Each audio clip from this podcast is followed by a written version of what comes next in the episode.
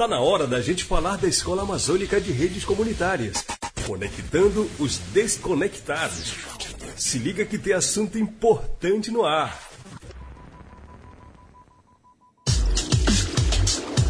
É sempre uma expectativa quando chega sexta-feira para sabermos o que vem de novidade da Escola de Redes Comunitárias da Amazônia, né? O Conectando os Desconectados te conta as últimas informações. Então bora se conectar no Alô Comunidade, que tem muita coisa interessante sobre a primeira aula com os alunos. Filosofia da cultura digital e software livre foram os assuntos da primeira aula da Escola de Redes. Boa tarde, me chamo Tamires Gomes e no dia 25 de junho tivemos uma aula inaugural com o professor Tarcísio sobre software livre e software proprietário. Esses dois softwares têm suas características, têm as suas versões, têm os, as suas diferenças, né? E cada um tem a sua disponibilidade que o usuário pode ter. No caso, um é livre, né, que tem um acesso livre, e o outro é pago, temos que fazer assinatura para que nós possamos manusear esse programa, tá? Sempre destacando em cada um deles a sua facilidade de uso. Essa aula teve muita importância, porque nós precisamos ter o conhecimento dos programas para que nós possamos manusear eles, sempre atualizarmos para que nossas fotos, vídeos, podcast, entre outros trabalhos, fique da melhor forma possível. Então foi muito bom a aula, né? Nós tivemos um aprendizado muito bom é, para quem não tinha o conhecimento, é, foi uma aula de, de primordial para gente, né? Para mim, então, foi muito bom e, e é isso. A Tamires Gomes, da rede Águas do Cuidar, disse que precisamos ter o conhecimento sobre os programas e completou: foi muito boa a aula, tivemos um aprendizado muito bom. Então, vamos buscar entender mais sobre os programas, chamados de software livre, com o professor Tarcísio. O Tarcísio Ferreira, pessoal, é especialista em projetos de informática e cultura digital. Ele vai explicar sobre as tecnologias como ferramenta de apoio ao empreendedorismo, software livre e software proprietário. Explica aí, professor. Então, na questão do software, nós explicamos que existem os softwares que são proprietários e software livre. Na questão dos proprietários tem as grandes diferenças, né, que basicamente proprietários são softwares que pertencem a uma empresa, uma corporação, a alguém, e claro que para tê-lo precisa pagar por ele. Como, por exemplo, um dos softwares proprietários bem conhecido e que muitas pessoas têm acesso é o Windows, que pertence à gigantesca Microsoft do então Bill Gates. Claro que para tê-lo você precisa pagar por isso. Em relação ao Windows, ele tem um determinado valor, e não é só questão de valores, né? mas a, o próprio sistema operacional, ele tem um custo, os pacotes Office, que são os editores de texto, de planilha, de slide, também tem um custo. Qualquer tipo de programa que você queira colocar no Windows também ele tem um custo.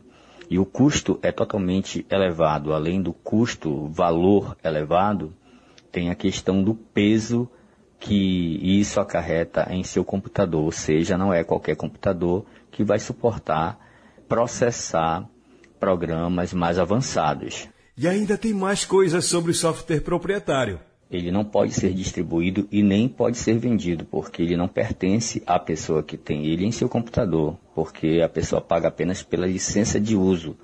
Caso ele venda, distribua, ele está cometendo crime de pirataria, né? ou um crime federal nesse caso. Então, ele, além disso, ele é pesado, ele tem muita fragilidade em relação a vírus, tem o código-fonte dele fechado. O código-fonte fechado é a receita, é a receita de como faz o programa. Nesse caso, só quem tem acesso de fazer esse programa é a própria multinacional, a própria empresa.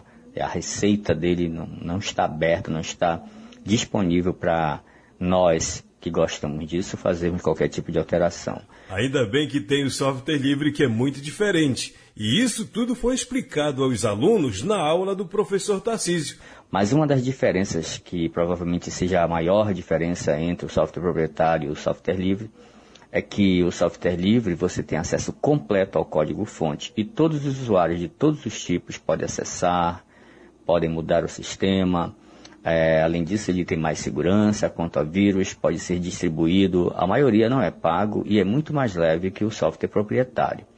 Nós temos muitos exemplos de software livre que podemos citar e ele tem quatro liberdades fundamentais que se trabalha. As quatro liberdades básicas associadas ao software livre são a número zero, que é a liberdade de executar o programa para qualquer propósito, a liberdade número um, que é a liberdade de estudar como o programa funciona e adaptá-lo para as suas necessidades. É, o acesso ao código-fonte é o pré-requisito para esta liberdade. A liberdade número dois é a liberdade de redistribuir cópias de modo que você possa ajudar ao seu próximo. E a liberdade número três é a liberdade de aperfeiçoar o programa e liberar os seus aperfeiçoamentos de modo que toda a comunidade se beneficie.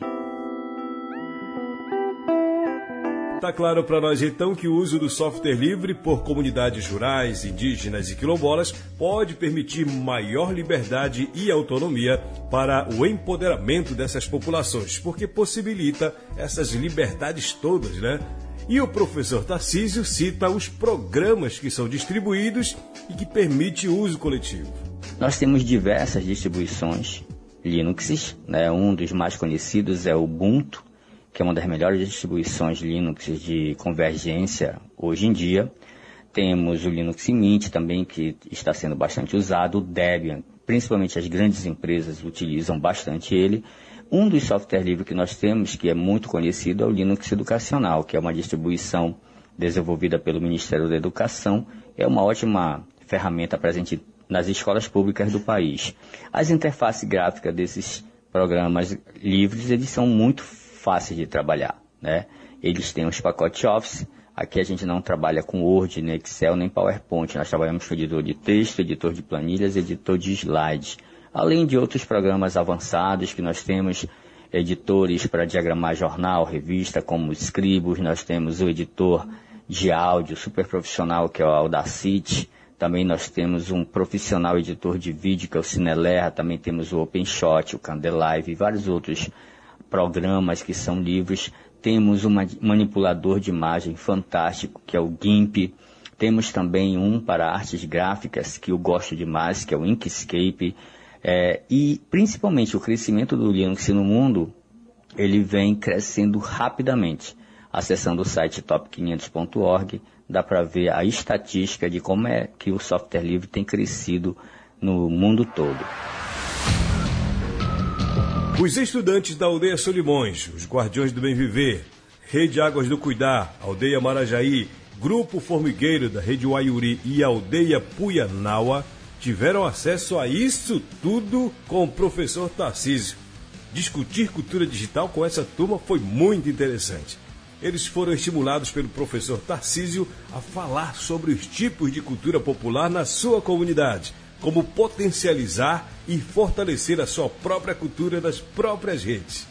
Então eles começaram a falar, nossos alunos começaram a falar sobre o que eles conhecem sobre cultura, quais os tipos de cultura que eles conhecem, o que seria cultura popular, como potencializar e fortalecer a sua própria cultura na, dentro da sua comunidade, quais as ferramentas ou canais que eles podem usar para divulgar a sua própria cultura, né? E como fazer isso, fortalecer as redes que eles participam, como transformar essa cultura em cultura digital, né?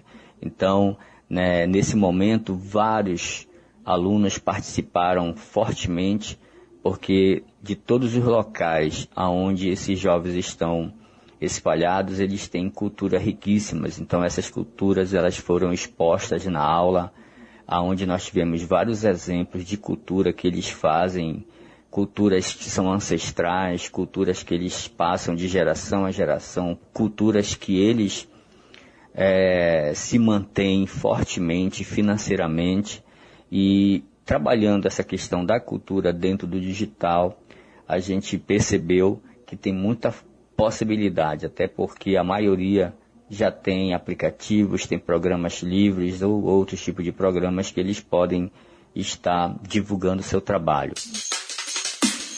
Foi muito conteúdo nessa primeira aula sobre cultura digital e software livre, né? E os alunos já saíram de lá com uma atividade. O professor explica qual a missão para o próximo encontro. E como estímulo, o professor Tarcísio citou vários trabalhos desenvolvidos em Santarém, lá no passado, para inspirar os alunos da escola de redes no presente. falamos bastante sobre as culturas de Santarém, cultura digital em Santarém, o grande trabalho que nós tivemos há alguns anos atrás, né, sobre os pontos de cultura, sobre o pontão de cultura, muito fortemente o período que trabalhou numa grande parceria do projeto Saúde e Alegria e o projeto Puraquer, ao qual eu coordenei durante algum período. É, os vídeos caseiros que são trabalhados fortemente pelo projeto Saúde e Alegria nas comunidades ribeirinhas. Então, nossos alunos participaram bastante e ficaram com uma atividade para apresentar na próxima aula, que é um vídeo caseiro de três minutos, onde eles vão estar mostrando as suas principais culturas locais como forma de potencializar. Muito legal! Será que já vamos ter conteúdo para botar no ar produzido pelos nossos alunos? É melhor aguardar, né? A escola é o pilar de formação e treinamento do projeto Conectando os Desconectados e executada no Brasil pelo projeto Saúde e Alegria. A iniciativa busca conectar comunidades desconectadas. Na próxima sexta-feira tem mais Conectando os Desconectados aqui no Alô Comunidade.